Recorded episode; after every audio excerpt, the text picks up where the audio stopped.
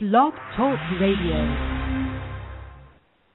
Choices, decisions, frustrations, and pain. Knowing I'm going to forget her someday.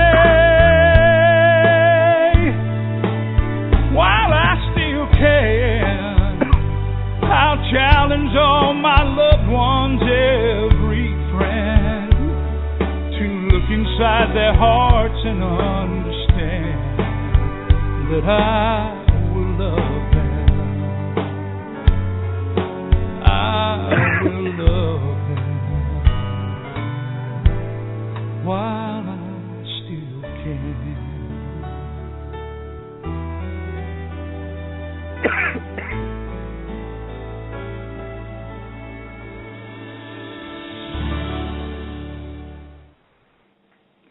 welcome to Alzheimer's Speaks Radio. I'm your host, Lori La Bey, and founder of Alzheimer's Speaks, which is an advocacy based company providing multiple platforms to shift our dementia care culture from crisis to comfort. We are just thrilled that we were uh, recently recognized by Dr. Oz and ShareCare as being the number one influencer online regarding Alzheimer's. And I have to thank you all for being a big, big part of that. We know here that by joining forces and sharing knowledge and having everyday conversations about life with dementia, we can remove the stigmas attached to memory loss. We can help those in the trenches take back their lives and live with purpose. Together, we can help professionals and families understand the true needs, not just their perceptions of the needs, of those dealing with dementia. Here at Alzheimer's Speaks, we want to give voice to those afflicted with memory loss, their care partners, both family and professional, as well as advocates supporting the cause so we can all live a better life together. By raising awareness and um, sharing these life stories, we're going to be able to give hope. No longer can this uh, world be driven by fear. Together, we can teach people how to live with the disease and not as it. And so, we really hope that you will join us on this mission and check out all of our platforms by just going to www.alzheimersspeaks.com, and there you'll find information on our blog and YouTube channel, the radio show. There's free tools and a resource directory, and more will be coming and being added all the time. Our channel expert is Rick Phelps, who has early onset Alzheimer's disease, and I don't know if Rick's going to be able to make the show today or not. Um, Rick uh, was diagnosed in 2010, and he is the founder of Memory People, uh, which is a group on Facebook, and it's a wonderful support group. And if you have not checked it out, I highly encourage you do that. And all you have to do is go to Facebook and in the search bar, put in Memory People and ask to be part. It's a closed group, so conversations are between um, a little bit of everybody on on that site, and it's just a wonderful way to just build a community and feel like you've got some resources there. Now, if you have questions during today's show, you can call in live, and that number is seven one four three six four. 4757. Again, that's 714 364 4757. Or you can use your chat box and make a comment um, at any time, and I will be monitoring those throughout the show. I also want to bring up that because people ask me all the time about clinical trials and you know where do I find them and what's going on and there is a new clinical trial that's being launched um, it's in its uh, third stage, and you can get more information on that by going to www.don'tforgetalzheimers.com. And there, what's really nice is they've made a um, uh, a webinar, so it's just a video. You click on it, you'll be able to learn more, and it'll lead you on the path. If that's something um, that you are are looking for more information on. So, with no further ado, I'm going to go in and um, introduce our guest today. Now, um, Mike uh, Shmerling, I believe, eh, I'm not sure if he's on the line with us or not at this point, so I'm going to have to play that one by ear. He was running a little bit late. So I'm going to go ahead and introduce uh, Andrew first, and then we will check and see if Mike is with us. Now, Andrew Sandler and Mike have both been on the um, uh, on the show before, and they are with Abe's Garden down in Tennessee, which is just a really neat project that they are working on. Now, Andrew Sandler is um, Abe's Garden Executive Director and CEO. He was um, picked to be the leader of this project um, because they want Abe's Garden to be the model of residential living and daycare for those affected by dementia. Um, Dr. Sandler um, has had broad experience as the director of assisted living communities, one which included dementia and an adult day program. He's been the administrator for uh, a skilled nursing. He holds three degrees, um, graduate degrees, and he's written numerous journals and articles. Um, and is just very um, well known in the community himself. So, thank you so much for joining us. How are you doing, Dr. Sandler? Good, Lori, and I'm, it's just such an honor to be on your great show. Um, and um, I think what you're doing is just so tremendous. You've got a lot of outreach out there. Also, I think it's possible that Mike Shmerling has joined us from another um, telephone. So at some point, if he's there, he's going to chime in. We're not in the okay. same room, but I think he's going to be here at any time on the phone. Okay, I think I think I see him out there, so I'll pull him in in just a second. Um, so why don't I do this? I will go ahead and introduce uh, Mike, and then we'll go ahead and sure. get started with the interview here. Uh, Mike Shmerling is a native of uh, Nashville, and he has received numerous business awards. Um, Future 50, um, Inc. 500. In 2009, he received the Community um, Nashville's Human Relation Award. He currently serves on many boards. Uh, he's the board of director for Abe's Garden. Um, he's on the Community Foundation of Middle Tennessee, the United Way of Middle Tennessee, uh, Nashville's Chamber of Commerce, Nashville's Entrepreneur Center, the Performing Arts Foundation, um, HealthStream Inc., and Renaissance Bank. So, um, Mike, I don't know how you do everything you do, and I'm just going to get your Mike live here, so you should be good to go. Are you with us, Mike? I am. Can you hear me? I can hear you. I can hear you. Well, welcome Great. to the show. How are you doing Thank today? you for having me. I'm sorry for the little delay. We had a little uh, problem come up this morning, but we're doing great. Thank you. N- not a problem. Like I told uh, Andrew earlier, if there's one thing dementia teaches us, it's to go with the flow, and everything works out the way it's supposed to. So, absolutely no issues. I think before um, we roll into some more, more formal questions, what I want to do is just pose a question to each of you so it'll give our listeners a little bit more insight as to you personally. And so I'd like you to share, if you wouldn't mind, how you got involved with dementia and were you personally touched. And um, Mike, I'll, I'll let you go first on that one. Okay. Um, thank you so much again for having me on these uh, on the show again. Um, I was uh, touched by this disease. I really have no health care experience, but uh, um, after a 40 year uh, medical practice, my dad was diagnosed with early all, all, uh, onset Alzheimer's disease and spent the next 11 years uh, with this disease progressing. And uh, I have three other siblings. Uh, I, at the beginning, was the only uh, one of the four of us in Nashville, and so uh, it, it, it fell on me, and, uh, and of course my mother, who uh, my dad lived at the ho- at home for four and a half years, and uh, to to take care of him and to take care of his um, his needs. And uh, it was during that period of time he passed away in 2006, and it was during that time that I really got to learn a lot about the disease and about um, really about the impact on caregivers and uh, and really the circumstances surrounding um, residential care for people with this disease.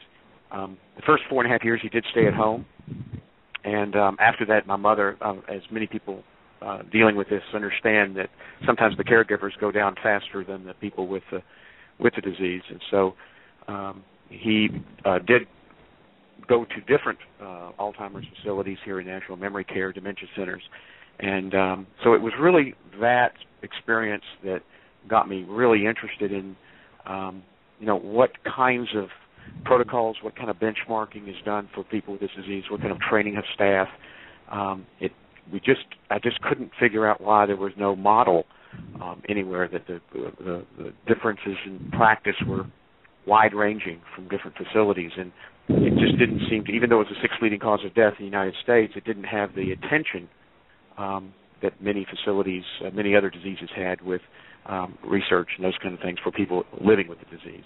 So that's just kind of a thumbnail story of how I got involved in the beginning. And since then we um, I've started uh, uh, with a partnership with uh, Vanderbilt University Medical Center a effort to build a world class facility here in Nashville, and um, that will serve as a benchmark, um, taking best practices from across the country and bringing people together, uh, which you'll hear probably more about in a, in a few minutes from from uh, Dr. Sandler. But um, that's really how I got interested in it. It was a personal experience with my my own father, and now it's just a passion of mine. And we've been working uh, on this project now, and we're hoping to um, launch here very soon in terms of uh, groundbreaking. We already have a facility um, that we acquired and put into a non 501c3. So that's that's how I, how uh, how it started and, and how I got interested in uh, and passionate about this effort.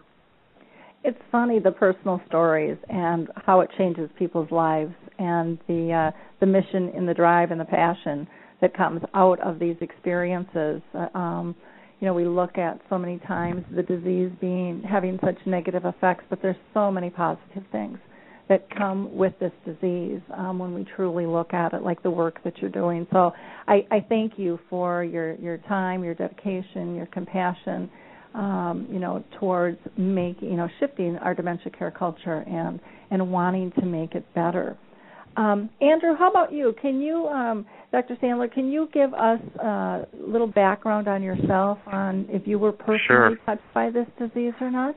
Well, I've been lucky.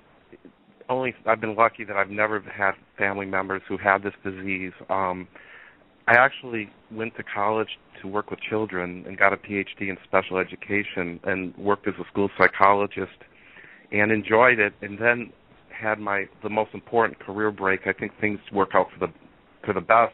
I got the opportunity to run an Alzheimer um, special care unit in a nursing home in 1991, and after that point, I was just hooked. As much as I liked working with children, I really saw that you can make such a difference in making lives better of people who have Alzheimer's disease when they unfortunately have to leave their home and go into a residential setting, if you do the right things, it, a residential setting does not have to be a sad place. As you said, there are positives, and if if they're done the right way, it can be a positive. Um, most of the residents are happy, and their needs are being met, and families really appreciate it. So over time, I've just learned to. Um, I've been touched by so many of the residents that I've known and the family members that I've worked with. I've run support groups, and uh, I wouldn't want to be doing anything else. So that's kind of my story. Great. I uh, I do a support group, uh, Memory Cafe. I brought the first one over to the U.S. and we you know we get together twice a month and for two hours we just laugh. We just we have built such a wonderful community and it's for people with early memory loss and their caregivers and the bond is so tight between our group. It's just incredible the opportunities that are that are before us. So I'm so I'm so glad that you got that opportunity um, and decided to shift gears um, in your career and and make a difference in this in this area because it's so greatly needed. Well, let's talk Thank about you. Abe's Garden and the vision that you guys have to be a, a nationally you know, recognized and really premier example of Alzheimer's residential and adult day community. Um, and Michael, I'm going to throw this one back to you, and we'll kind of ping pong our questions here. But what, in your mind, will be the most important feature of Abe's Garden that'll make it so unique?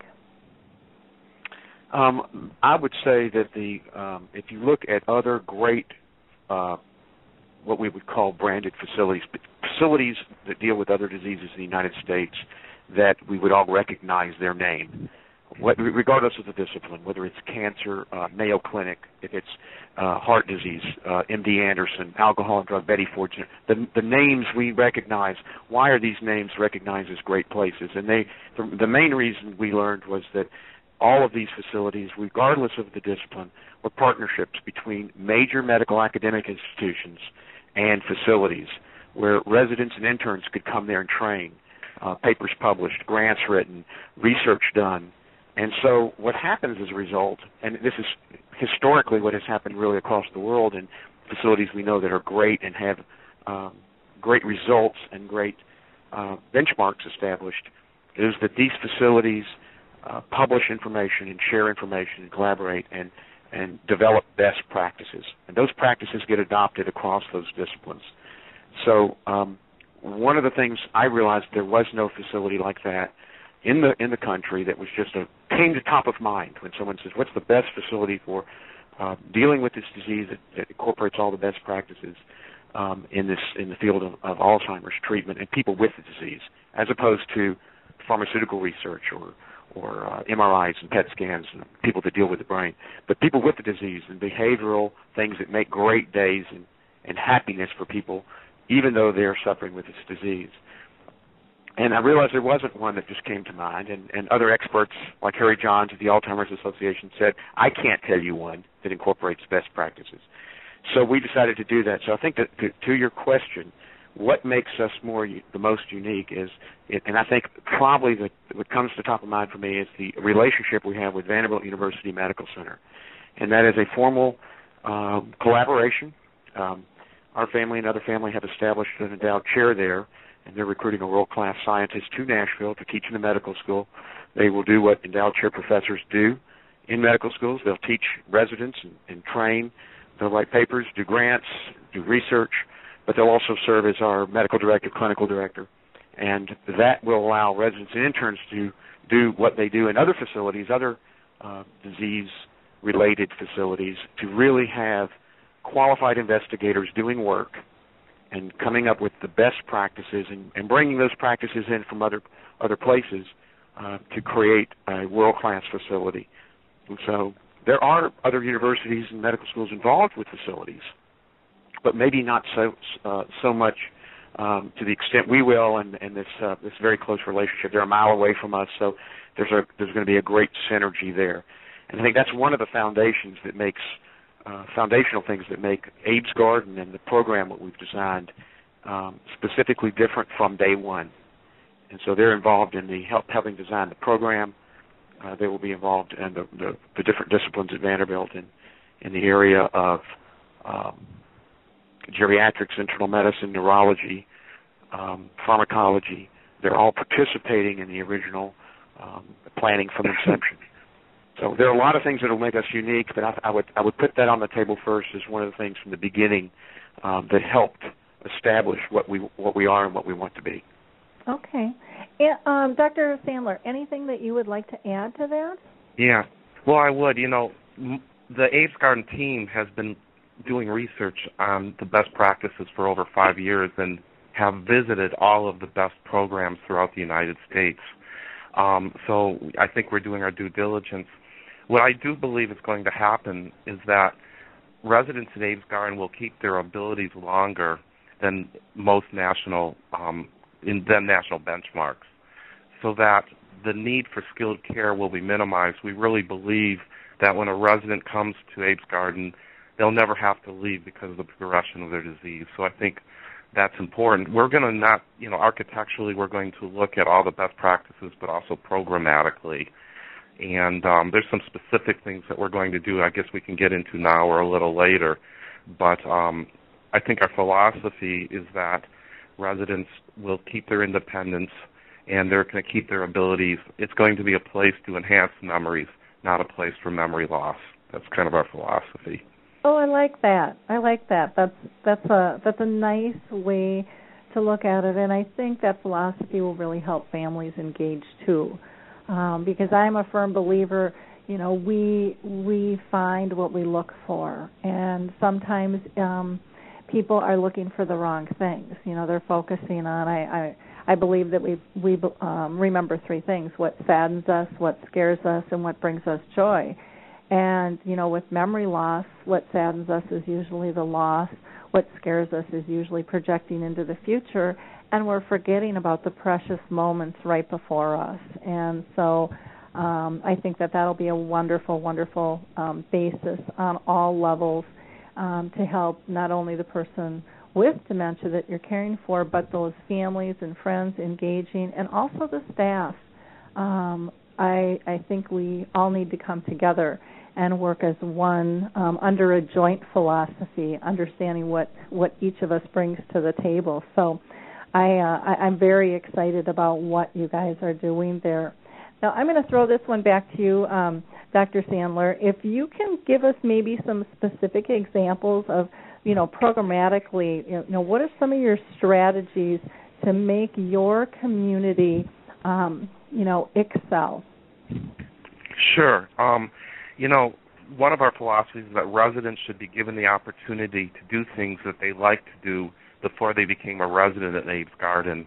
So the, their day should be filled with meaningful things, our residents that really make them happy and that evoke memories. So that's really important. Um, one programmatic thing that we're going to stress is that every staff member who works with a resident at Abe's Garden will know in detail what that resident was like before they got the disease. It's almost like being a detective. And um, what residents want to do is lots of the times, and what what they need, they can't express those feelings. But if you know the resident and what they were like before, you can um, figure things out. So I really think that every staff member is going to know this resident and their history. It's not going to be, you know, the history is not going to be in the back of a of a a chart and then forgotten about. Every resident is going, every staff member is going to know our residents. Um, we're going to look at our residents' abilities and maximize them. We're really going to try to make our residents as independent as possible. I think that's important. Um, and I think we're going to schedule resident tasks and assignments around resident choice and needs it's not going to be based on staff convenience. It's going to be based on what the resident wants. If a resident wants to eat breakfast at 9:30 instead of at 8 o'clock, they should have that opportunity. If they want to have a shower at 9 o'clock at night or at 4 o'clock in the afternoon, they should have that opportunity. So resident choice, I think, is going to just be crucial and very important. So that's kind of some broad things that we're going to be doing. Okay, Mike. Anything you want to add to that, as far as um, maybe something that excites you programmatically that that uh, you think is a little bit different and important? Uh, well, I think um, Andrew touched on the the, the kind of global um, uh, idea that it, it is. It, we hear this a lot about being resident centric, but but really trying to um, um, make them the center of the world as opposed to policy and procedures. Of course, you have to comply with all the requirements of state and you know the, the, the requirements, but but really trying to find a way to say yes, that's possible, as as opposed to no, and and, and figure out a reason why that's the case. Um, we're incorporating a lot of outdoor activities. We we found with my dad in particular. Um, interestingly, my dad, his sister, and his mother all died of this disease. so we had a lot of experience even before my dad with family members and, and, and all. But interesting, the the uh, uh, desire to be outside was important. So we've incorporated uh, gardens into a programmatic area, and areas, larger areas, where they can walk around and be safe, or they can sit uh, in a park, which we have a three-acre park that's that we're building adjacent to the facility. Uh, that'll be a safe place that they can go with uh, uh, staff or with family members. Um, so incorporating a lot of outdoor outdoor activities that'll be available, um, and the use of things that have seemed to work in other places. We're not, uh, you know, taking credit for having all of the greatest ideas in the beginning, but in in the search that we went on to look at other facilities across the country, um, we saw some wonderful things going on um, in areas of music and art and the use of lighting. Uh, very interesting work being done. And so what we're trying to do is to pick those things that seem to be um, working to incorporate them into the into the program um, at Abe's Garden. So um, we get more specifics of, of, of programmatic, and a lot of it deals around the staff and the training of staff, which I know we're we're going to maybe talk about in a little while. Well, I think that's wonderful. Yeah, I'm sorry. Oh, go ahead. Go ahead, Dr. Sandler. I mean, you know, the specific things, residents who want it, every day the residents will help assist with the snack every day. So residents who like to cook will do that residents who um, were house who worked, you know, as in the house the rest of their whole lives. If they want to fold towels or do that, that's important. Um, things that were really meaningful. If a gentleman really liked tinkering and, and working um, with tools, he should be able to assist the person putting light bulbs in. Obviously, everything has to be safe. Um, we're going to really incorporate the, a lot of use of animals. I hope there's residents will be able to, even if they had a dog and that was and the dog fits in the community, they could keep their dog. They'll be able to walk their dog, feed the dog. So things that that really were meaningful before, we're really going to stress as far as you know as far as life enrichment. I think that's important. Some Wonderful. Well, you know, one of the things that I think is so important too, I do a, um, a webinar called Dementia Chats where I interview people that have early onset. And uh, Harry Urban, I'll, I'll never forget this. He said, you know, sometimes, he said, I just like to sit and be content. And it's okay. He's like, you don't always have mm-hmm. to think that I have to be busy. I like to sit and watch the flowers and smell the scents and listen to the birds and absorb the sun before I got dementia. It's okay if I do that now too. And I think sometimes we think everybody has to be so programmed that we forget about that individuality of what was special to them and what brought them that contentment. And it sounds like you're really going to be focused on allowing them to be purposeful. When you talked about changing the light bulbs, um, my mom's in the nursing home, and you know, in her end stages has been end stages for four years now and there's a brand new resident and she is just the sweetest woman and she doesn't know she lives there and she comes and greets me every time i come and she'll give up her chair and say you sit here. And you know i just checked on her and she's doing fine. And she has such purpose in her life taking care of some of the other residents. And she's so proud and so sweet and just i mean it's just beautiful um, to allow them to to have purpose. And so I, I really um, I really applaud you guys for looking at those little things um, to make them feel filled um, and knowing that that's going to be important. Um, Mike, you had mentioned um, lighting, which rolls me right into my next question here because you guys are going to be doing some different things architecturally because um, Abe's Garden is not built yet. Um, you you've been researching, um, like like Dr. Sandler said, you've gone all over the country checking out the best of the best, which I think really says a lot about who you are and what your mission is. Um, but can you talk to some architectural features? You had mentioned some lighting, and that grabbed my attention right away because I had just met with um, a man by the name of Steve, or- Steve Orfield, who in Minneapolis, Minnesota, here has a, uh, Orfield Labs, and he um, does all this data research on how we react to things. And lighting was the one that just shocked me. Um, all the different variables and what they are doing to um, make buildings more friendly as we age, um, and basically for you know they can do it for any demographic, but um, some of the things it was just astounding that we just take for granted. So, Mike, I'm going to throw this back to you for you to start with. What types of um, examples can you give us architecturally that you think you're going to be doing different than the average bear out there? Well, the uh, one of the interesting things that happened to us is that in the course of this research, we stumbled across some um, executives in the uh, National Association um, that are manufacturers of lighting, um, not just light bulbs, but but ballast and fixtures and the the industry itself. And they have been doing a lot of work, uh, as has the uh, senior industry, the senior aging industry, other uh, disciplines, in the impact of light and the impact of uh, color um, on moods and cues. And uh, w- one of the things, obviously, that, that the easy way to describe how this might work is they've determined that you know when someone with this disease in really middle or later stages um, uh, kind of loses track of time, that the the colors around them um, will give them cues to let them know what time of day it is and what's the next thing happening, and to maybe take away some of the confusion.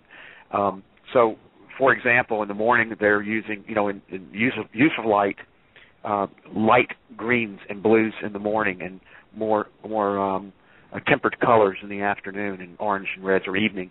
Give them cues that what's happening next and what time of day it is and what's um, and, and it also there's there's studies that look at uh, sleep patterns and the use of light. So we're also using um, sunlight whenever we can during the day to uh, make it a brighter place so that there's it's it's obvious it's more obvious what what time of day it is and what the appropriate times uh, uh, what's next to happen to you. So um, the industry's been great on that, and we're incorporating those studies and some of the things that have been done so that we can change lighting throughout the facility, um, whether it's with dimmers or with color or with shades, um, to help provide cues for people that are struggling with this disease.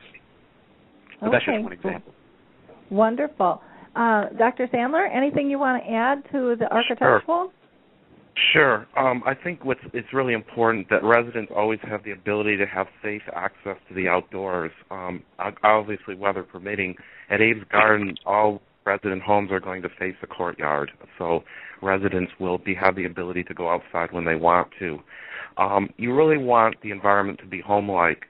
You know, at Abe's Garden, we are going to have households with front doors that face the courtyard, so it's really going to resemble the home that a resident used to live in. Um, rooms that are not too big, that you know they'll have familiar decorations and furniture. Uh, I think is important. Um, I, if anybody's like me, food is just one of the most important things, and I think the kitchen in almost every household is the focal point of most households. And that'll be the same thing at Abe's Garden with its country kitchen. Bedrooms will be near the house will be near the dining room, so residents will be around to see the food being prepared at our country kitchen. They'll be able to smell the food, see the activity, participate, and I think that that's going to be an important feature at Abe's Garden and should be in most communities. It also gives the residents the opportunity to then eat their breakfast when they want to do it, and you know around their preferences. So that's going to be important.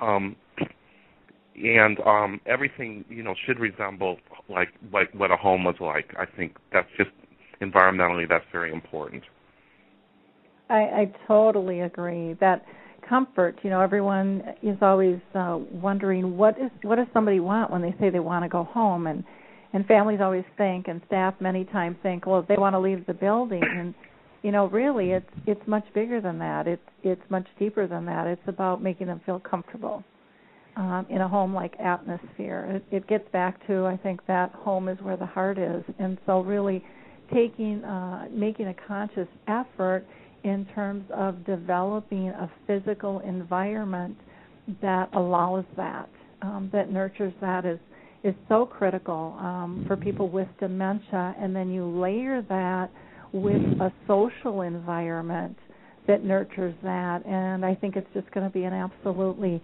beautiful, beautiful um, community and one that hope, hopefully others will pick up um, and understand the importance of, of packaging the two two pieces together um, because one cannot be done without the other um, and have the results that we're looking for in, my mind anyways.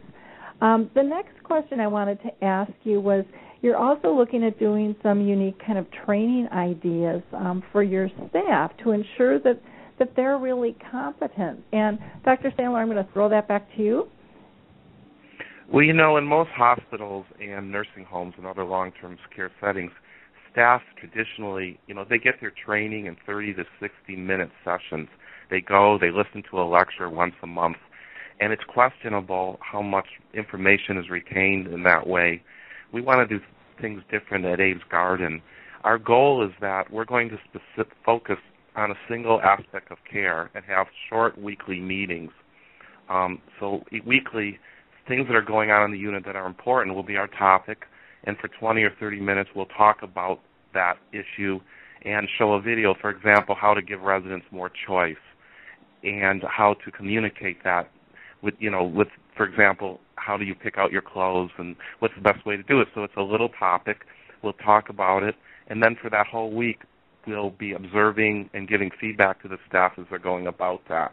So it's a completely conceptually different way of dealing with staff training, I think, um, than um, the traditional model. Obviously, you have to have some lectures to talk about fixed topics, but on an ongoing basis, we're going to approach it that way, using videos and different modalities to get the point across.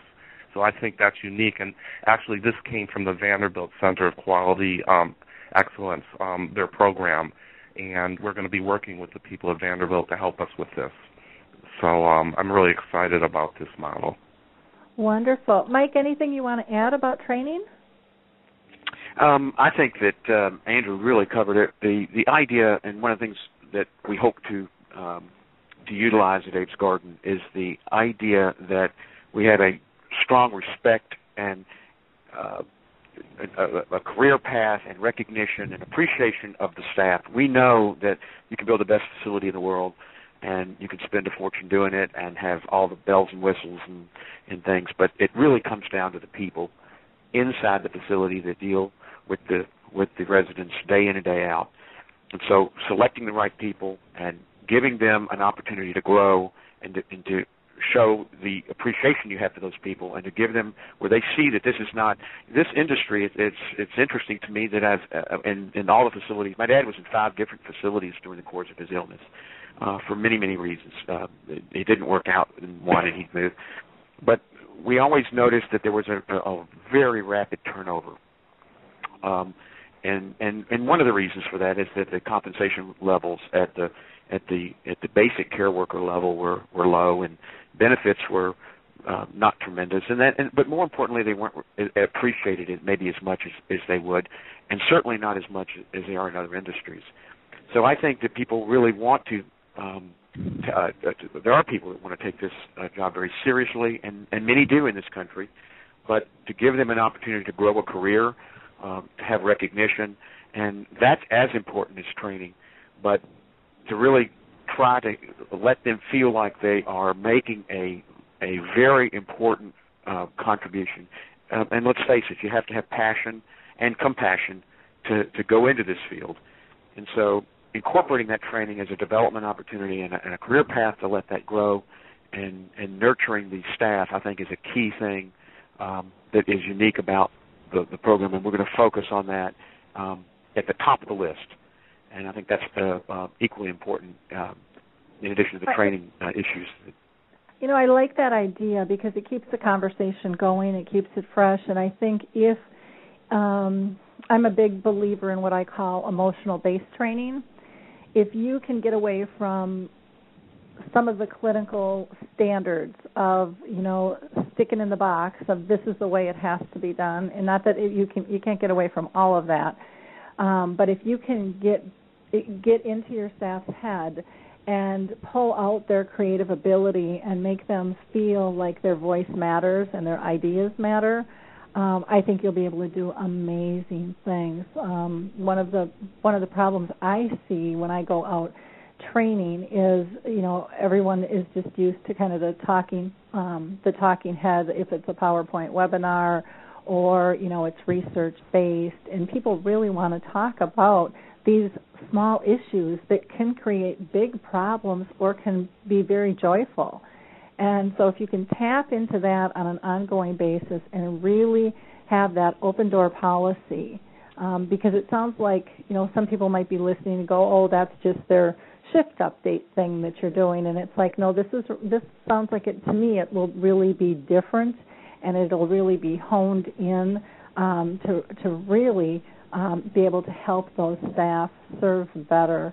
Um, I would also, um, and this is just my personal bias, um, I would also highly encourage you um, because you're going to have a great opportunity having a brand new facility is to also start off, you know, kick the door open with um, family training as well, um, and maybe even, um, you know, do some recording so the information is shared. Because one of the biggest problems I have seen out there is that okay, now you've got the staff trained, but the family have a huge impact on the care. Um, if they're there a lot or if they just visit, you know, spotty, um, their impact is huge. And if you can get them to understand the language, if you can get them to understand the options available to them, if you can get them to understand that their voice is important, um, you're going to be able to, um, again, I think, have that resident be much more comfortable, faster, longer, and you're going to tap in um, to their compassion and probably find a lot of lot more volunteer and um, donation aspects um, kick in gear. You know when you get them engaged, and so I, I think that that's something that is not being done, and that was something I I had just launched with my shifting your dementia care culture, where we we basically use the same materials for both and and some people argue well it's different and i i'm a firm believer it, it can't always be different. You know, we have to start coming together with this disease and talking a common language because we all have impacts. So that's kind of my two cents. Um, hey, Lori, can I interrupt for a second? Sure. I think you touched on some really important, something really important, um, because I almost see it as it's as a triad. You've got the resident, you've got the family member, and the direct staff member. I I have a echo. Hopefully, you can hear me. Mm-hmm. Um, and and what I'm seeing is, I really want to our the people that are taking that are going to take care of the residents. I want them to have consistent assignments, so they're going to always be the same people. I don't believe we're going to have high turnover, so the same person will be taking care of the resident. The family member is going to know that caretaker, the caregiver, and they're all going to be working together. The common goal is for the is for the resident to feel comfortable. So everyone's going to be working towards the same goal. And what I think is important is that the direct care staff who take care of the resident is really empowered to make decisions, work with the family. It shouldn't be the nurse making all the decisions on what the resident needs. I think the person who actually is with the resident every morning, helping them bathe and dress, is probably the most important person in the team, and they should have the ability to really make suggestions and work directly with the family. So I see it as as an interaction, just as you said. I think it's a, very important, and I think social worker. We'll have a full time social worker that helps make this, you know, that makes the um, relationship between the family, the staff, and the resident a positive one also. Because I think you do need social workers to help with that. I think that's oh, important. I, I agree, and I, I getting them all on the same plate. One of the other things that I did with my training program, and I don't know if you're going to incorporate this in yours, but um, when I did these sessions, I was adamant. Staff, you have to pull staff together, maintenance to administration, because we are also siloed by our duties. Mm-hmm. And there's so much great information that the food service knows, the laundry people know, that the maintenance guys see that aren't being shared because it's not asked no one's asking them for their opinion unless they are really outgoing um you know it, it, and they have some great insights and um and just those small interactions when they're in a room cleaning or something are very important um because that is that's a powerful time for that person with dementia and that can go really good or it can go really bad and so what i found in in doing these was sometimes people were really shocked at the insights and the information that these positions held. And um, and I've seen some places too where they mandate, um, you know, once a month or once a week, every single position in the in the community has to spend 15 minutes on a one-on-one time with a person with dementia, and it's it's for a couple of reasons. One, to get to know um, their their clients better, um, but two, for them to have an appreciation for why they're there in the first place. This is why you have a job because I think sometimes people forget that, and I, I found that that also interesting. But um, I've yeah, I think that's a good other, philosophy. Yeah, several other questions that I want to ask, and time, of, course, is just flying by here. So um, we kind of touched on, you know, the epidemic in the in the senior care world um, as far as turnover, and it looks like you're really going to be doing some neat things. And I, I, again, just like with a person with dementia, if your staff feel purposeful, you know they're going to stay. You know if they feel connected. So I think we've kind of answered that one. Um, but was there anything else that you wanted to add? I should probably just bounce that off you and and Dr. Sandler, I'll let you go first on that. Well, I, I also believe that you know, I know that I go to work every every day from eight to five or eight to six, Monday through Friday, and I want the direct care staff to have a you know to be able to have a consistent schedule that they can know works within their lifestyle. So I think scheduling is very important. Some people want to work over weekends, some people want to work weekdays. So I think finding schedules that meet a staff's needs and being having it predictable for them is very important. That's something that's important that we're going to work towards. Well, that makes a lot of sense. That makes a lot of sense. Mike, anything you would like to add there? No, I think I think uh, that was was pretty much covered. Uh, again, just the um, creating the career path and development and appreciation, and really nurturing um, staff and incorporating family. I think you made a great point um, of of really how important family is in the in the overall care. So, uh, no, I think that's been covered. Yeah, and I know you guys were were talking about doing kind of some unique program features to pull families and volunteers in. And Mike, do you want to go ahead and start with that one? Uh, sure. Uh, obviously, with all the outdoor activities, we've included uh, things we know that uh, children, for example, and, and in this case, uh, grandchildren and others would would want to come. We have a, a beautiful playground we're going to build, and we we think that'll be a um, a, a great amenity. Uh, currently, um, the facility that we're building Abe's Garden on is a is an existing facility I mentioned earlier, and um, we have 90 residents there now, uh, approximately, with um, independent living and assisted living. Um, and so, incorporating families and programming for uh, whether it's concerts or it's um, art exhibits or um, we've had all kinds of things, but we think that will be a, a real addition to uh, when we have an Alzheimer's patient population to have families come and participate with their loved ones on campus in normal activities that they can come and, and, and enjoy, so that it's more of a community um, as opposed to just a facility or just an institution. And um, that campus, whether it's outdoor activities or cookouts or um, uh, bonfires with singing, things that would be done in the normal course of life, as opposed to, um, you know, limiting to what we think and believe their capabilities are, and you know, having them indoors for uh, a week straight, that type of thing. So, uh, all kinds of activities with families and programming that would, um, and and and doing some more creative things. And we've seen this at some other facilities across the country, and and and some great activities.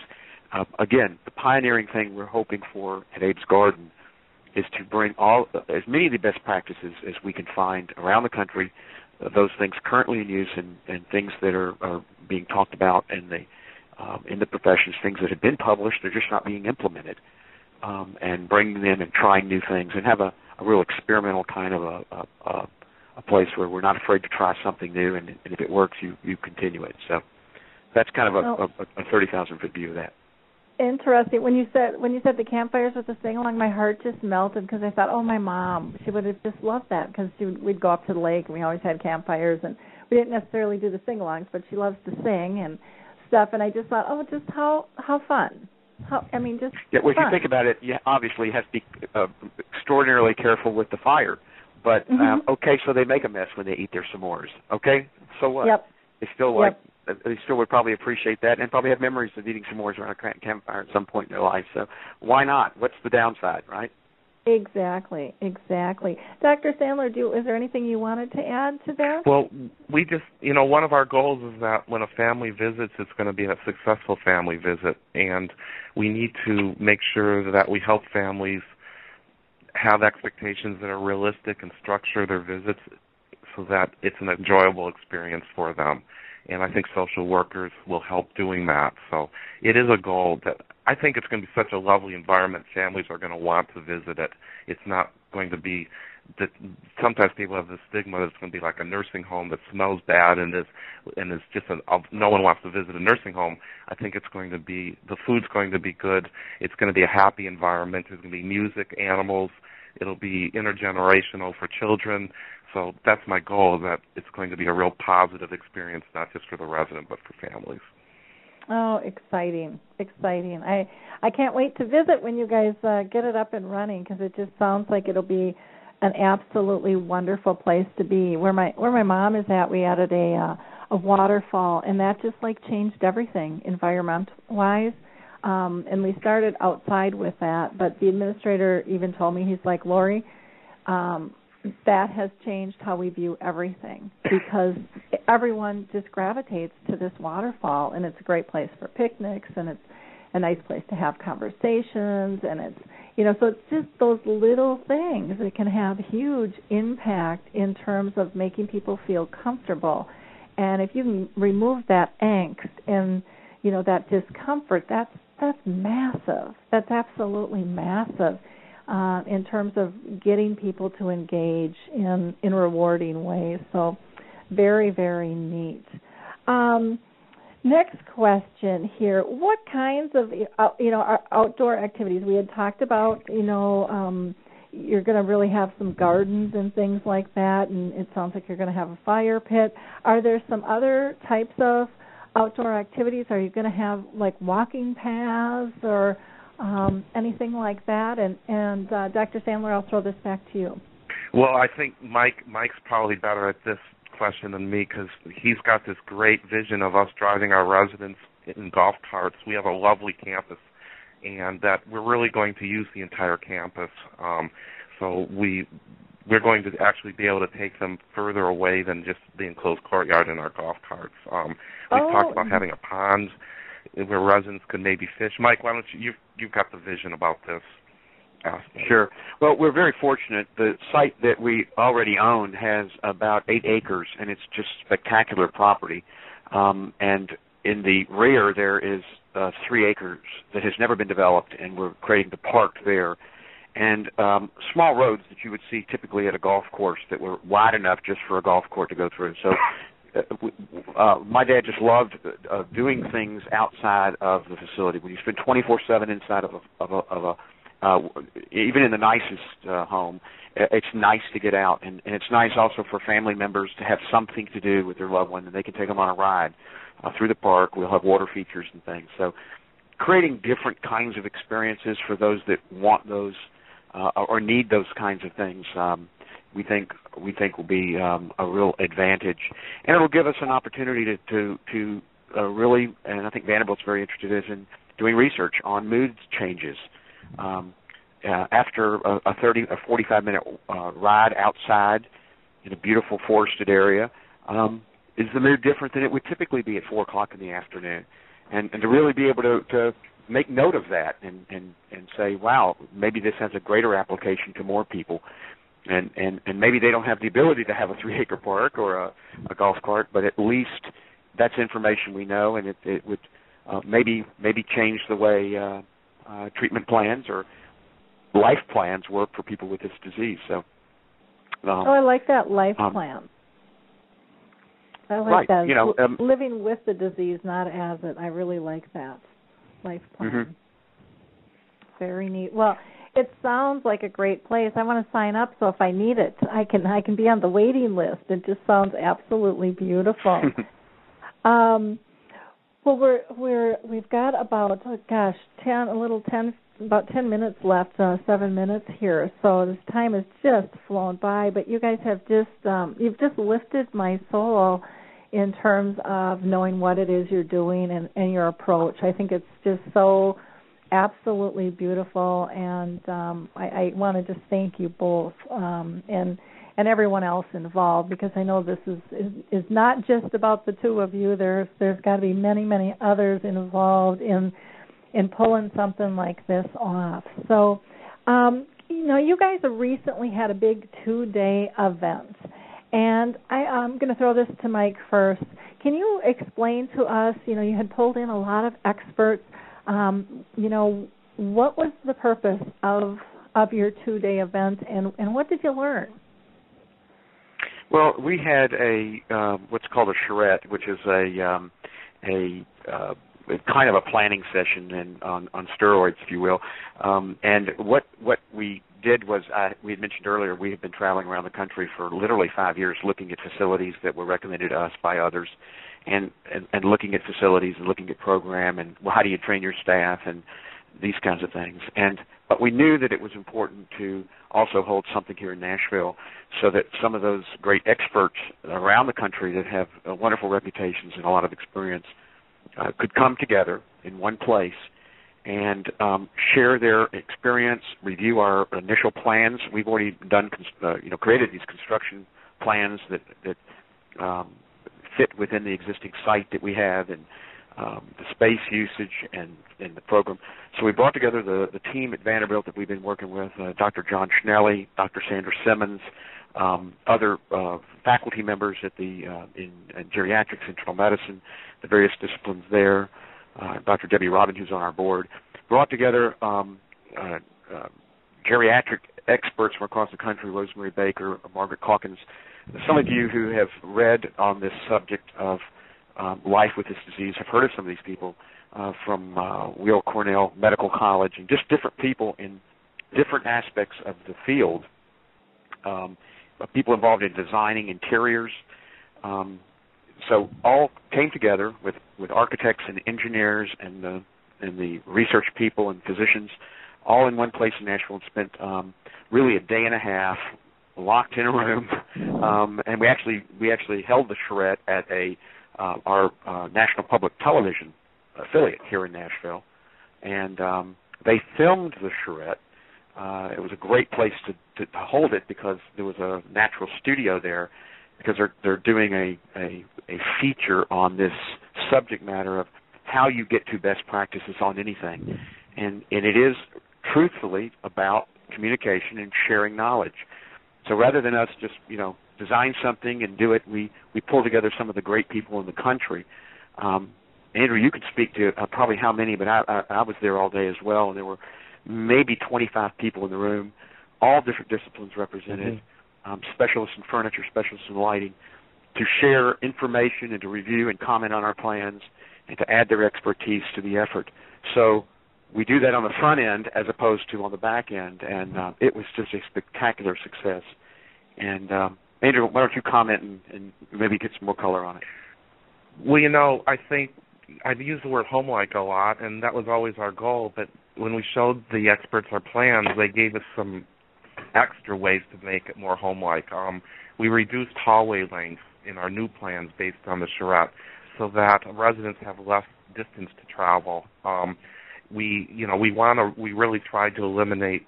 And then, you know, we go to a hospital. You've got rooms on both sides of a hallway we reduced some of those. Um, the other thing we did and we've learned is that we really put front entrances on our households right into the courtyard. We found ways to be able to really make it um, look like more like a home from the outside. So when residents leave their own home and then they're going to go to another program, they go into another home. It's like they're visiting somebody else. So we thought that was a good idea. Um, and then the other thing that we kind of really changed and thought about is reducing the stigma of Alzheimer's disease. All Abe's Garden will be adjacent or be part of. Um, we have an independent and assisted living community, and we're finding ways to integrate our independent living residents into the beautiful courtyard um, so that there's more of a interaction between all the elements in our community because we really don't want to see it as this horrible place where people don't have any memory, we want to make it a positive. We'll have concerts in our courtyard where all the residents can visit from the whole community, um, and uh, that just I think fundamentally were important changes that we learned from, they made from the charrette.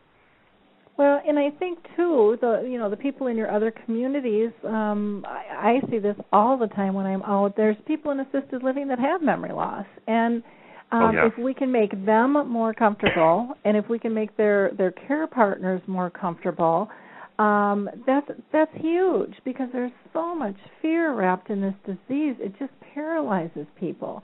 And so we really need to get these conversations you know going and we have to kick kick down the wall of stigma and say you know what you can live with cancer you can live with diabetes you can live with this disease too. And it's not it doesn't have to be this horrible dreaded disease yeah would i pick to get it no i i wouldn't sign up for it but there is life with dementia and it can be a beautiful thing i i personally have left uh, you know i i thank my mother every day for her having this disease because she has taught me to be such a better person.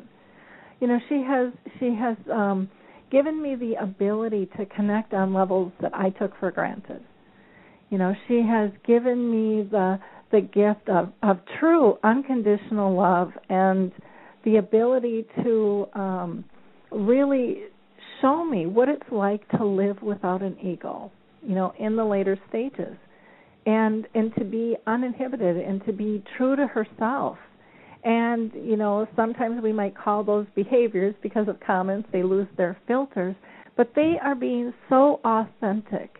And most of us, you know, we don't have the gonads to do that because we're worried about what everyone else is going to think. And and she is the safest place in the world for me to go visit because she just doesn't judge me. And she's taught me how to how to do that more in my own life. And and so there's there's so many gifts. Um i i really think this disease is here in a in a massive way to almost recenter us here as humans and say you know what we got to get back to the basics and and what's important um in life you know, is it your things? Is it your status?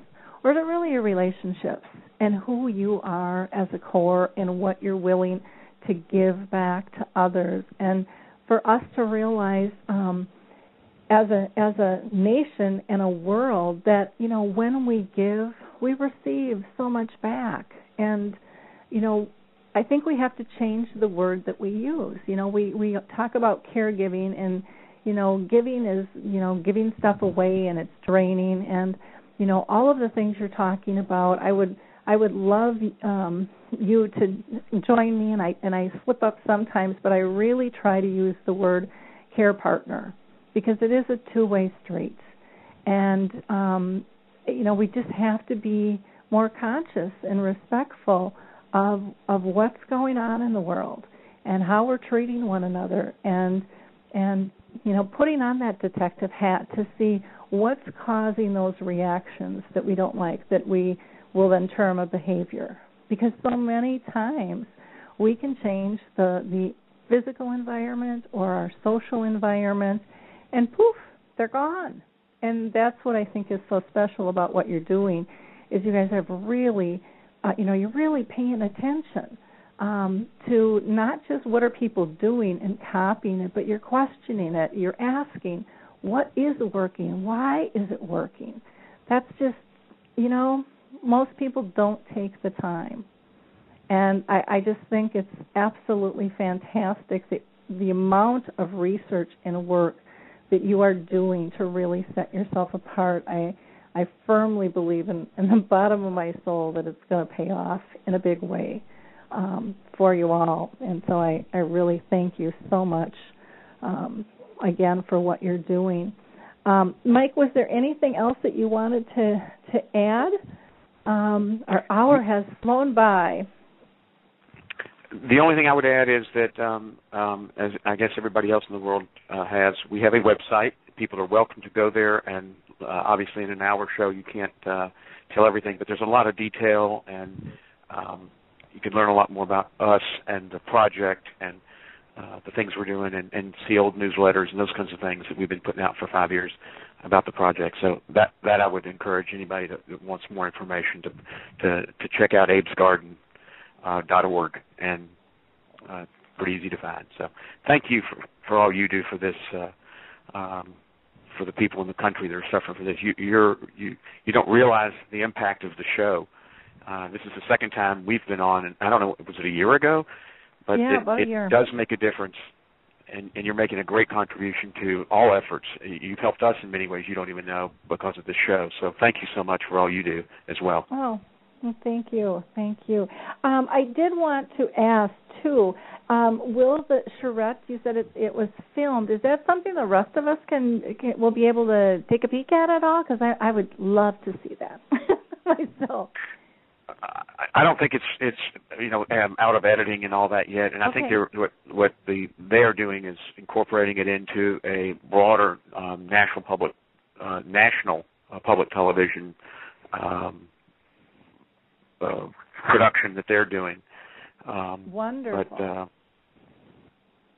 Oh, that's fantastic. Well, that'll be that'll be great because I, I mean, uh, I talk to a lot of people all over the world, and I had never heard of that before, and I'm like, oh, I love this idea because I'm a big brainstormer and colla- I, I just, you know, I love collaboration, and um, so I, I just I think that was very very neat as well.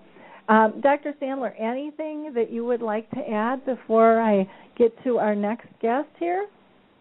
No, but you just have a wonderful energy and a wonderful philosophy about dementia care, and I echo everything that you said.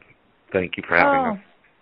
Well, thank you. You guys have a wonderful day, and I appreciate all the time that you spent with us today. I could, uh, you know, personally, I could just chat with you guys all day long because um, I, you're just doing such neat things, and I'm so I'm so happy that you were able to join us on the show and let us know you know wh- what you're doing and why you're doing it. Do you guys have a time frame?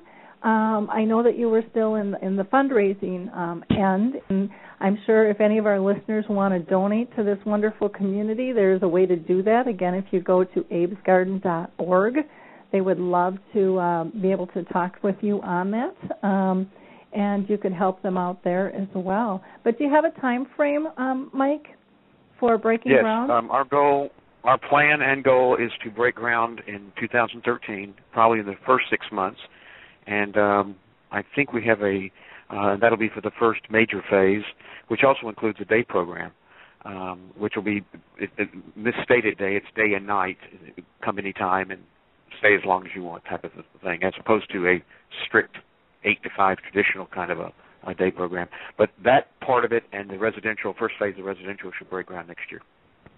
Oh, exciting! I mean, that's almost here. I mean, it's almost Turkey Day already, and you know, it's uh, time. Right. Time will fly, and um, we'll have to have you on just to talk about the the day program or the 24 hour program, whatever you want to call it. I think that that's a wonderful, wonderful concept, and I'm only aware of one other one in the country, and um, yeah, we'll we'll definitely have to have you have you both back to talk on that. But in the meantime, again, keep up the great work and thank you so much for all you're doing. And um, you're more than welcome to come back on the show anytime at all. Okay? Thank, Thank you you so much. Okay, thanks now. Bye bye. I'm going to go ahead and introduce our next guest here. Um, Bethany um, Buchanan is a nurse, and she's also the owner of Grace Homes, which is a residential um, home care for uh, seniors with dementia and Alzheimer's.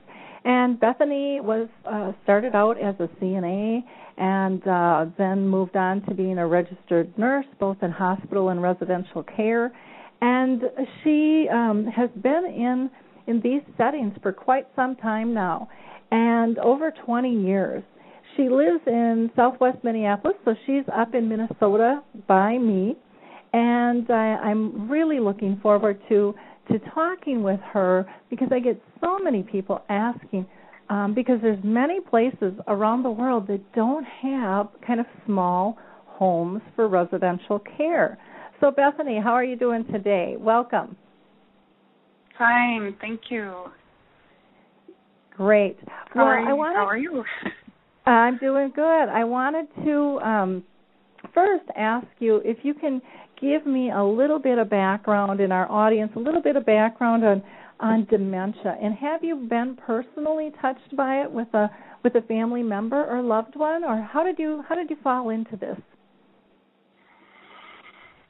Well, I um did work um you know many years in the, the hospital setting. And just um always really loved the elderly folks that I cared for. And um I particularly was drawn to people with memory care needs um because they can they can actually um you know like you said earlier in the show you know they can show you how to not be judgmental and let go of things. Um they can be a whole lot of fun.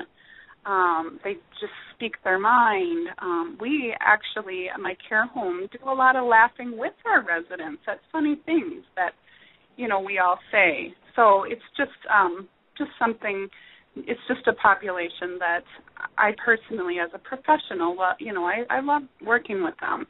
I have not had a loved one um, have dementia, so it's just through my um, professional practice. Okay, okay. Well, can you, you know, tell our audience what a residential care home is, and you know, how how big is it, where is it located, um, those types of things, and then we'll kind of go from there. Sure. Well, a residential care home typically houses 10 folks or less. Um, it's a, usually in a single family home, and they are in typically a residential neighborhood, meaning there's other homes around, parks, people walking around. Um, so the point of it is to um, allow people to feel like they're in their own home um, when when they're in that setting. So they look around. It feels and looks like you know a home they might have grown up in or spent their um, you know later years in. Um, the staffing ratios are typically quite outstanding in residential care homes. Um, I have anywhere from seven, six to eight people in my care home, and we have two staff on caring for those people um, for all their waking hours. So that's another um, positive aspect of the residential care home that's different. It's a lot of personal attention and personal care. Okay, and then for our listeners, are you uh, regulated at all, or how does that work? We um, do hold licenses, two different licenses from the Minnesota Department of Health, and we have to file um, various regulations with them, such as there always needs to be a registered nurse on site or available um, on call 24 24 7. Um, and um, everyone has to have care plans. Um, you know, if people have a fall or a certain incident, you know, there's certain requirements. The state lets us know we need to keep records with that. So okay, so you do you do need to be licensed and stuff because I know that that's something people always, you know, wonder about. Is it just in anybody's home, or you know, how does that how does that work and um, differentiate itself there? So um, when you go to um, when, someone comes and is considering moving in, what is the process um, that that one goes through um, to see if they're a good fit for your place? Well, typically the families will come out and they'll take a look at the house and the room that I have available, and we talk about their needs. Um, then um, I will go out to where they are um, either living or if they're in a transitional care unit or a hospital, I'll go there, meet them, do a nursing assessment, talk to the people that are caring for that person, and then um, determine, along with the family and any staff currently caring for them, if they'd be a good fit for my home. Um, and then and then there's just a contract to sign. Okay. Okay. And then is it a private pay or is this covered by insurance? That's always a question that people want to know. That's a great question, Lori. Um, for my my home, we do require folks to have three years of funds to pay privately, and once our my residents run out of money, we help them transition to the Elderly Waiver Program, which is a program um, run by the state and county governments um, that would give me, as a provider, a reimbursement for that person's stay. So um, that's, I think that's a nice thing, you know, so that mm-hmm. people never have to move. They can just stay um, in my home until they, um, till the end of life. So okay, And so they're able to stay. You can you can do you know even like a hospice type situation if need be.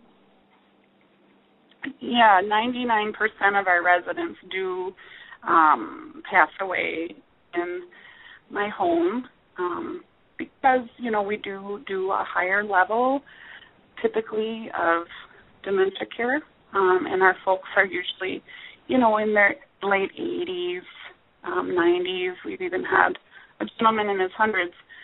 Um, so we we do do the hospice care. We do partner with St. Croix Hospice, um, so they do give us additional support, additional um, staff to come out and help bathe, additional nursing support. They help um, get equi- various equipment that's needed, such such as oxygen and uh, special hospital bed as needed. Um, you know, during those last months, weeks, or days of life. So okay, okay, wonderful. We do a lot well, of hospice care. Okay. Now, um, why do you feel the the smaller setting is better than the bigger setting? And I know you're going to have a bias there. We all have our biases, but go for it. but just go for it. well, first of all, I do want to say, um, you know, I appreciate the gentlemen that were on before me in that they are working and thoughtful and mindful of making the larger facilities feel more homey with shorter hallways and neighborhoods, etc. So um, it's a wonderful trend to see that new building. Um, the residential care home, it's just it's a lot more personal. Um, when people have dementia, Lori, as you know, they really like a whole lot of surprises or new things. Now, the residents in my home are really only exposed to the nine staff members that I have who are mostly full time, and myself and my husband, um, you know, and the various um, persons that come in, you know, uh, to provide exercise or whatever, but they see the same faces caring for them day after day, and it's comforting to them. And those caregivers know their routine and their likes and their dislikes. They know that that that elderly person um you know wants this particular strawberry jelly on their toast and it cut in half and frankly it keeps the residents happier because they you know they have what they want and the caregivers know what it is that they want and they keep to their routines and they cater to their preferences and likes and um they are to me they just are happier and calmer that way mm-hmm. and it's because of the small environment and the high um you know uh staff to resident ratio and the fact that you know they're it's just so small they're just seeing the same caregivers day after day after day mm-hmm. who know them intimately well and that that is nice and you know i had one person say well what, do you have to spoil somebody with dementia? You know, because they hear about you had said catering to them, and it's like, well, I wouldn't call it spoiling them, um, but it really is focused. I mean, because I'm not giving giving them something that's not deserved. You know, they just want to be comfortable. You know, it's it's not buying their love. It's not. You know, it's a whole different. uh It's a whole different level. But there's, um, like we had talked in the earlier hour, there's so many things that we can do on a social level and on an environmental level to get rid of some of these reactions um, that we don't mm-hmm. like. And when we don't like the reaction, mm-hmm. we call it a behavior. And half the time, we're the mm-hmm. triggers to the behavior. you know? mm-hmm. it's um, it's just kind of funny that sometimes we have to look within ourselves to say, what am I Mm-hmm. doing? You know, to cause this problem. And when you're in when you have that quainter environment, um, I think it's easier to see it and have those conversations sometimes. So that's that's really neat. I want to talk about um, the types of programming that you do for your, for your residents with dementia. Can you give us some examples of of um, what someone could expect in a small group home? Sure. Well, um, we have a physical fitness specialist who comes in three days a week and leads a group exercise class. The staff does um, various stretching and walking um, with the folks um, on the days the physical fitness specialist isn't there. So every day around 10, they get some type of exercise. Even if a person is in bed, it's some stretching, you know, some work with some exercise bands. Um, we have a program that is probably it might, might be unique um, in that we have our residents do chores and um, all people that can do chores have chores. So we have three men that sit in the kitchen every afternoon and they chop up fruit with butter knives for dinner. Um, they bake cookies. um, sometimes they mix jello and and do you know various types of kitchen chores. We have a another gentleman who's a little higher functioning who gets the mail every day. Um, he sweeps a small portion of the front walk. Um, another lady, she um, feeds and waters her cat. She can't move much. She's got one good arm. Um, and she also takes care of our plants. To just give you an idea, that's um, part of our programming because we feel um, that our residents want to feel useful. They want to contribute to the household they live in. Um, it ra- helps raise their self-esteem. Um, they sometimes, um, you know, aren't always interested in coming to do their chores, uh, but with some gentle like persuasion. the rest of us. right, I don't like right. doing that all the time either. right, but usually with some gentle persuasion, um, you know, they will come and do their chores, and they're usually um, whistling and singing and happy once they get into it. So Okay. that's another big piece of our programming. Um, and then we do the types of things that lots of other assisted living do. We have outings to the arboretum to see the various displays. Um, you know, go and pick out apples at the apple store afterwards. We, um, you know, do a lot of singing, of course. Any memory care facility, um, you know, always is pretty good with utilizing that. One of our staff plays accordion, and they sing a lot of familiar old songs um, that they can remember the words to. So they really enjoy that.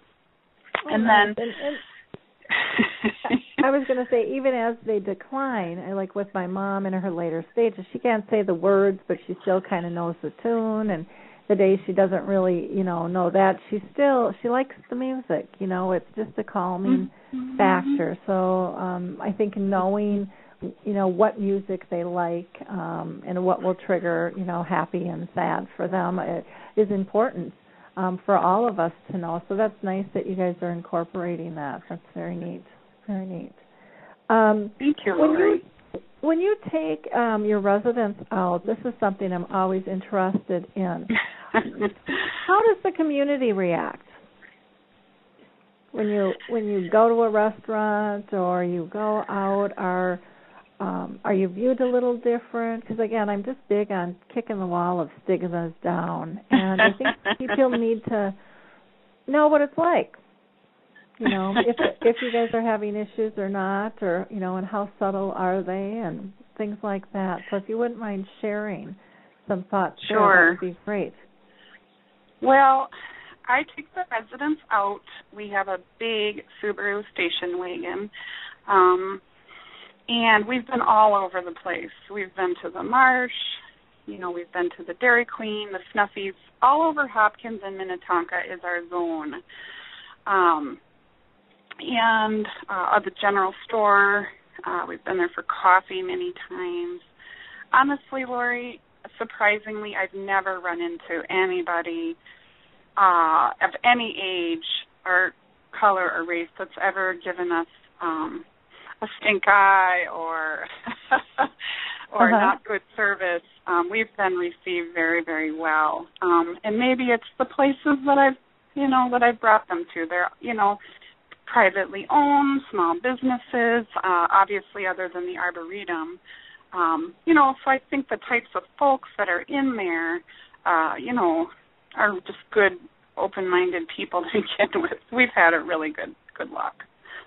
Well, that's that's great, and I think um, you know, too many times that people don't know you know because uh it's not like you've got a limb cut off or you know i mean it's it's not always obvious to people. And so sometimes i think things can happen um more subtly. Like if you're in a restaurant and you're trying to order um you know sometimes the wait staff can get a little impatient with someone with dementia who can't seem to be making a decision and isn't quite sure how they should handle it as a staff person or someone's mm-hmm. checking out at a at a counter and can't make change um you know i've i've mm-hmm. seen situations like that or just when people come in as a group they're not quite they're not quite sure, you know, what this group is mm-hmm. about. And so it's it's nice to hear that you really haven't run into that and I would my guess is part of um why you haven't is most likely because of how you're handling things and representing mm-hmm. your group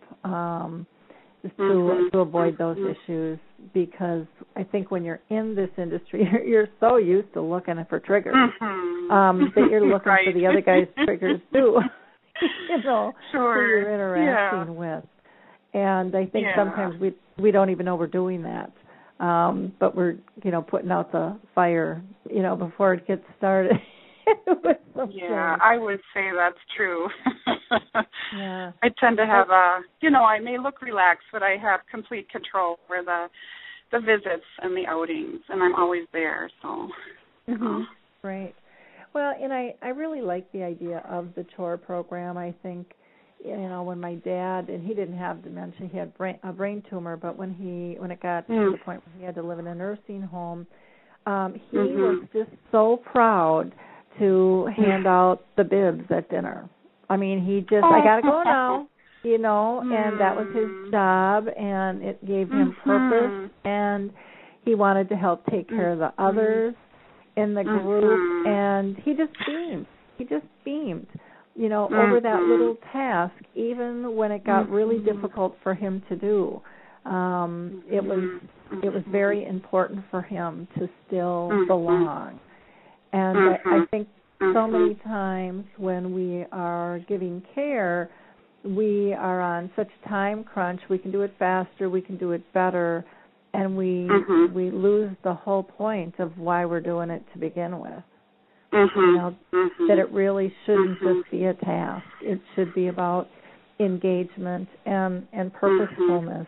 So I uh, Mhm. I commend you for Mhm. incorporating that. I know um some people are afraid that especially with licensing they're going to think that you're using the you know your residents and and it's like oh it's so not that you know it it really is about bringing them joy and getting them connected and Mm-hmm. um again when you could do it so much faster yourself many of the times you know it, Mhm. it's it's not about using them Mm-hmm. um you know it's a it's just a really nice nice way to be able to go um how about what's your philosophy with medications in residence and you know um people want to know how drugged are they to be able to be there you know Mhm. or or or aren't Mhm. they and if they're not you know what are you doing um so that they don't have to be Well, um, we um, generally don't have any of our residents on any um, psychotropic drugs at all. As a general Mhm. rule, we just don't use them. I don't think that they're necessary for um, the vast majority of people with dementia if they're in the right setting and having their needs met. Now, um, people certainly come to live in my care home um, on lots of, uh, you know, Haldol and Ativan and Seroquel and all these drugs to um, designed to keep people's anxiety and behaviors down and we I just work really close with um, our physician team to gradually wean the people off of them. Um, I just personally, in my practice, have found that they're helpful in uh, a situation maybe where someone um, is in an acute crisis, maybe they're hospitalized or something really traumatic just happened, they, you know, might need it for a couple days or something. But other than that, I've I've just found they just bring a lot of side effects um, and keep people from fully engaging um, in their life. So I'm really, mm-hmm. really against them, frankly. Um, and I've I've been real surprised as I um, have, you know, run my care home now. Um, it's going on four years, hasn't been forever, but I've had, um, you know, actually various family members push me. Uh, you know, let's get mom on, you know, this drug or whatever. And the magic pill you know, and it's been a lot of education and a lot of you know frankly having to stand my ground too. And you know you know that's not the right the best thing. It's not the right thing. And you know let's talk about the side effects. You know do you really want that for your mom? You know and i think uh uh families everywhere have a fear in the back of their head that oh, mom's going to get kicked out or something, right? Mm-hmm.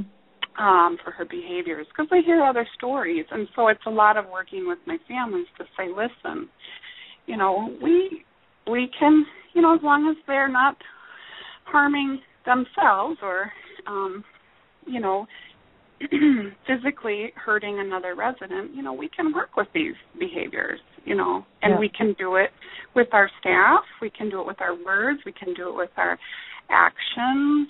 Um and so that's that's what we do in my home. Mhm.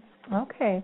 Well, that's that's wonderful. It's you know, there's really starting to be more and more talk about, you know, medications and and I think they have a place. I I think especially when people are in that angst period um where you know they're just so nervous and and get a little paranoid and and things you know sometimes just that calmness that can bring can can help but you're right. When they're you know it's give them another pill um all the side effects and then pretty soon you're getting these behaviors and you don't know why and now you got to take them off everything and start from scratch. And usually if you take them off everything now they have to go to a geri psych unit to do that. And you know it just gets complicated mm-hmm. really quickly. And um mm-hmm. you know there isn't there isn't a magic pill guys. You know some of it is work we have to do you know um we have to live our life a little different. We have to look at um things a little different. We have to prioritize. We have to um mm-hmm. be more spontaneous. We have to let go of control and look at uh anything we want to do and and have a plan to be able to get it done in multiple fashions. Because you don't know what the reaction is going to be. I um and I have a a friend who's really struggling with her mom who's living in a assisted living right now and she's just at her mm-hmm. her wits end um with mm-hmm. this disease and she's like you know she just won't stop and I'm like she can't you know mm-hmm. she can't and mm-hmm. I know you still want that person back but you know she's not doing this to make you mad she's not doing this to be irresponsible you know with with Mm-hmm. her funds she's doing it because this is what she's always done and she thinks she Mm-hmm. still can you know Mhm. and so i'm trying to work with her to you know figure out a way um so that they both don't go nuts over this you know process and i think that's what um it sounds like you you work hard at trying to do um coming to a peaceful arrangement of is Mhm. this behavior Mhm. really a destructive behavior that really matters? Or or can we just let it go? You know? Mhm. it's not the Mhm. ideal. You know if i if i had my druthers i wouldn't pick it. But you know what? Mhm. we're making more out of it by trying to get them to stop it. And we're accelerating things um than we are to just let it pass. And i think sometimes people don't look at it in that fashion would you agree with that or I would agree with that. And what I've seen again and again and again, Lori, and I know you know this, is the majority of the time these people just need more one on one attention that is the number one cure for so many of these behaviors. Mm-hmm. Because if you're with that person and you're paying attention to them, uh, you're going to find out that those behaviors are oftentimes coming from a reason. You know, they might be hungry, thirsty, cold. Often they're just bored. they're Yeah. just bored. And Yeah, that's if you're engaging true. them, hmm if you're engaging them in something that they find useful or pleasurable, um, it's just going to go away. Yeah. Very, For very, most- very For true. most.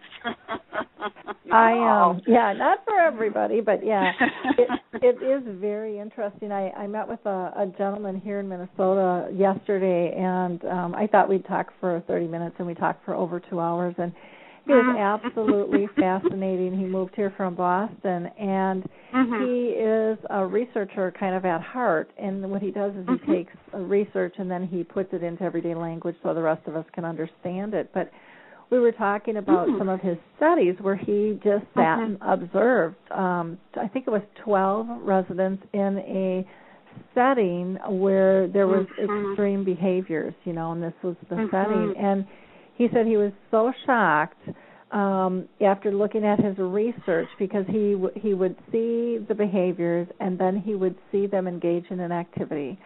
And when they were engaged and felt purposeful no behaviors. Mhm. and he Mhm. said left to themselves you know they you know they weren't comfortable for whatever reason. If they were bored if they were scared if they i mean there could be a million different things but he said you know it really does get down to making them feel purposeful. And and for the rest of us if we don't feel purposeful you know many people get depressed. You know a person with Mhm. dementia can still get depressed. You know they can still act out. Um they're not Sure. so different. Um you Mhm. know i i have an equation that i that i always talk about that says you know we have to stop focusing on our differences and focusing on our similarities and it's just a Mhm. very simple equation that says our current attitudes plus our past experiences create our perceptions and then our perceptions trigger our reactions and if Mhm. we don't like the reaction then we call it a behavior and we Mhm. all use the same formula we're just pulling from different wells Mhm. Mhm. you know with that and so it really is about figuring out the triggers you know and you have to slow down to Mhm. do that and you Mhm. really have to have to engage which you know um Mhm. also well Mhm. in in the setting that you have that's just absolutely critical to do um Mhm. anything else that you want to share with our audience about about your home um grace homes a residential care facility at uh in in minnesota and yeah, um, we're in Hopkins, Minnesota. Um, okay We do have pets at our home. We um, have um, a dog, a cat, and two birds, and often visiting dogs. Um, and we, um, you know, everyone knows now that you know pets provide relaxation, and people's blood pressure go down when you know they're allowed to look at pets and touch pets and interact with them. Um, it also really helps create um, the the home environment for them. So Mhm. it just seems. I think it seems to the residents, my residents, it's just normal because I think many of them did grow up with a pet in the home. So um, Mhm. I just can't stress enough um, for nurses who are running other facilities to um, get over get over it that a resident might trip over a dog or a cat. You know, uh, it might happen, but they they provide so much joy. Um, well and chances are they're going to be paying attention to where the dog is yeah. um as well you know because they they Mhm. want to touch them they want to watch them you know i have a Mhm. girlfriend which is so cute and she said yeah my dad's got a got a new dog she says uh it's a stuffed animal but he doesn't know it and he- they talk about you know he's just such a great dog and he's always right there for him and you know he- the dad talks about it all the time and he pets the dog and the dog sits on his lap and and stuff and then and then the dad jokes goes but he's not very good at fetching. know? and then they just they all laugh. And um Aw. but even even that stuffed animal, that perception, you know, his perception is that it's real and it's giving him Yeah. comfort, just like with baby dolls and you know, people go, "Oh, that's Yeah. not appropriate." And it's like, how can you say something's not appropriate if it's giving somebody comfort? Right. Right. You know, Right. because it really Right. person-centered care is about their comfort, not ours, and that's a It big is. shift. That It is uh, a big that, shift. Mhm. hmm and their choices as well. We have to remember that. You know, um, I think uh, you know, coming from a nursing background, you know, and just having it drilled into me, you know, keep these people safe at all costs. Well, you know, when you're talking about people in the last few years of their life, you know, with moderate to severe dementia, you have to, um, you know, open up your thinking and think about what they might enjoy and like and weigh the risks and benefits. You know, I think willing to have that. smart. Yeah, because none of us want to live in a bubble. You know, none of us want to live in a protective bubble. I mean, you know, we you want to experience life, and so you know, there's the good, the bad, and the ugly. Um, but you Mhm. can't. You know, I'm a Mhm. firm believer that you can't have joy without sadness. You know, you, Mhm. you it, it's there. There's the yin and the yang that that makes it even more precious. And again, you know, you don't want someone breaking a hip, but um there are a lot of ways uh that that people can do things differently and have great experiences and have wonderful purposeful lives living with Mhm. this disease not as it Mm. but we have to be able to give them the opportunity and we need people like you to Absolutely. to step out of the box that say, you know what, I think we got to look at this equation a little bit differently. Mhm. Mhm. It takes a lot of creativity, and um, you have to be willing to um, sort of buck tradition. Yep. Yep, there's a lot of there's a lot of structure. There can be a lot of um naysayers, but I think, you know, if you follow your heart and think, you know, how would I want to be treated? Uh, to me, that's just one of the Mhm. simplest things. It's like, well, would I want that? Well, then Mhm. maybe they don't either. Right. You know, and not that everybody has my taste, but I mean, if you if you Mhm. take that to a broader stance, I think it Mhm. makes a lot of sense. Um, Mhm. real easily and extremely simply, and and um, all of a sudden, you know, it's not rocket scientists. Um, people um I, I don't know. I think sometimes with with any disease, I think we just make it so much more complicated than it has to be. Mhm. And Mhm. and when we're Mhm. talking life, we're just talking, you know, living. And um, Mhm. you know, we don't have to analyze everything to the nth degree all the time. mhm.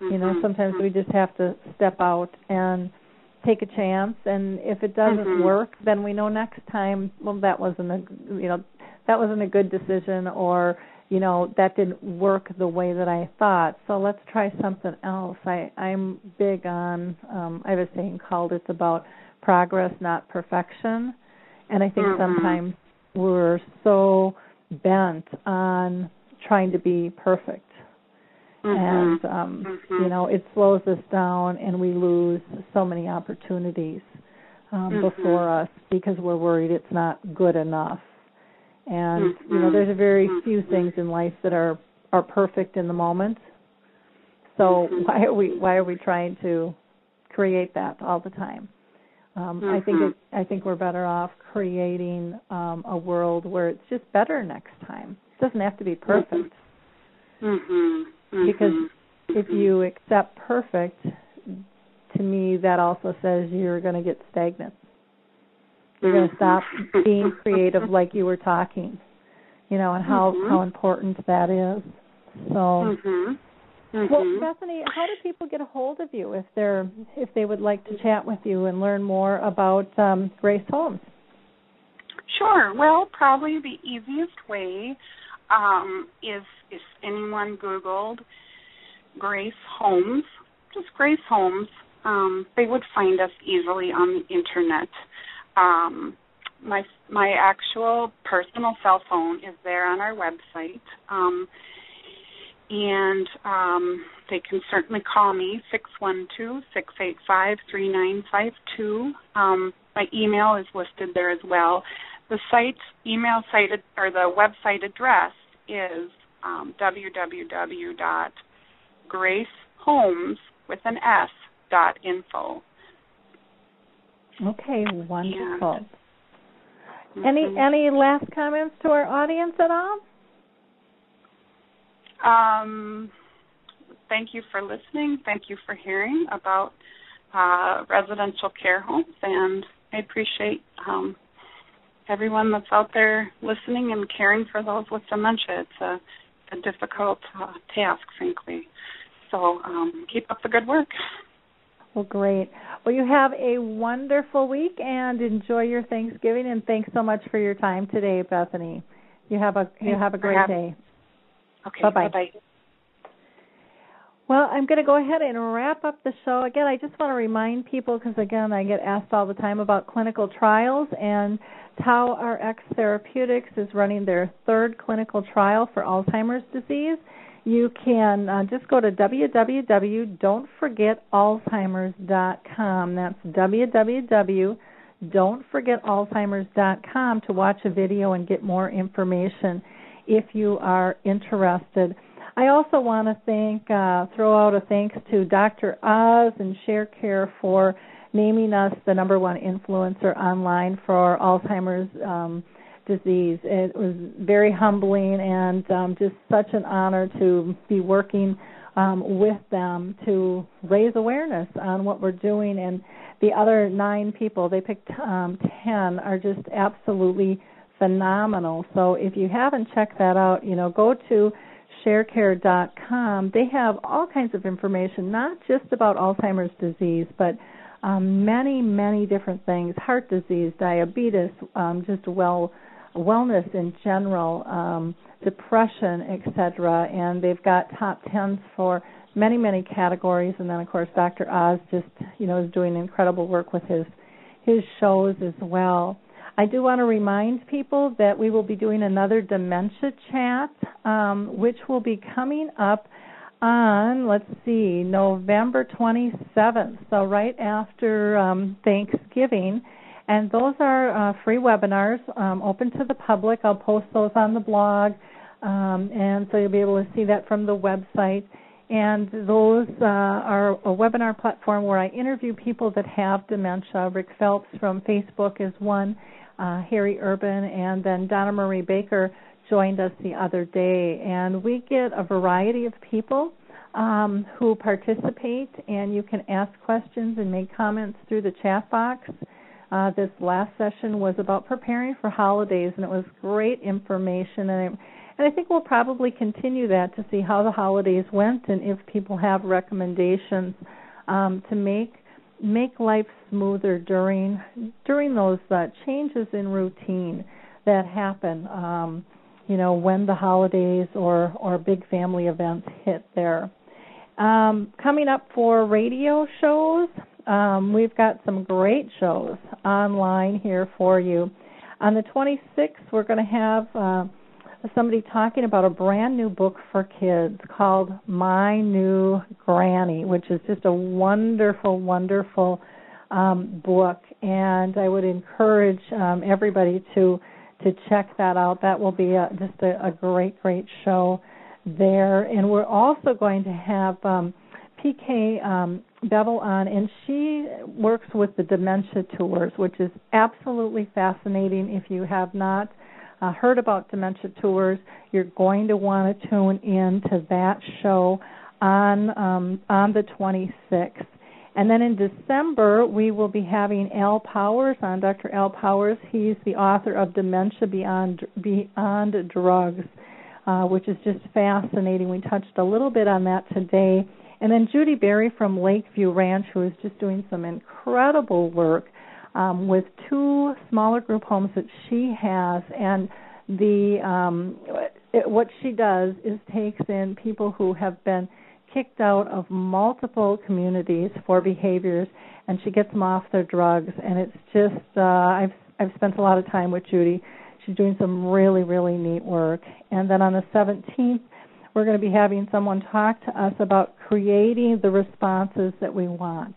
Um, and so, really working, really talking about, you know, how do we analyze those triggers um, to remove uh, the behaviors um, and to make the person feel comfortable and confident in in their surrounding. So until the next time, just have a wonderful, wonderful week. And um, I hope your um, Thanksgiving is absolutely fantastic. And we'll talk to you soon. Bye now. It's time to rethink, renew, and reimagine retirement. Hey, everybody, Jared Sebesta here, host of Retire Repurposed. Now, this podcast is about the non financial parts of retirement, which many times can be even more challenging than the financial. We believe retirement is not the end, rather, the beginning of what could be the most impactful, purposeful, and fulfilling season of a person's life. So don't retire, become repurposed. To listen now, search Retire Repurposed on your favorite podcast platform, Senior Resource, or Life Audio.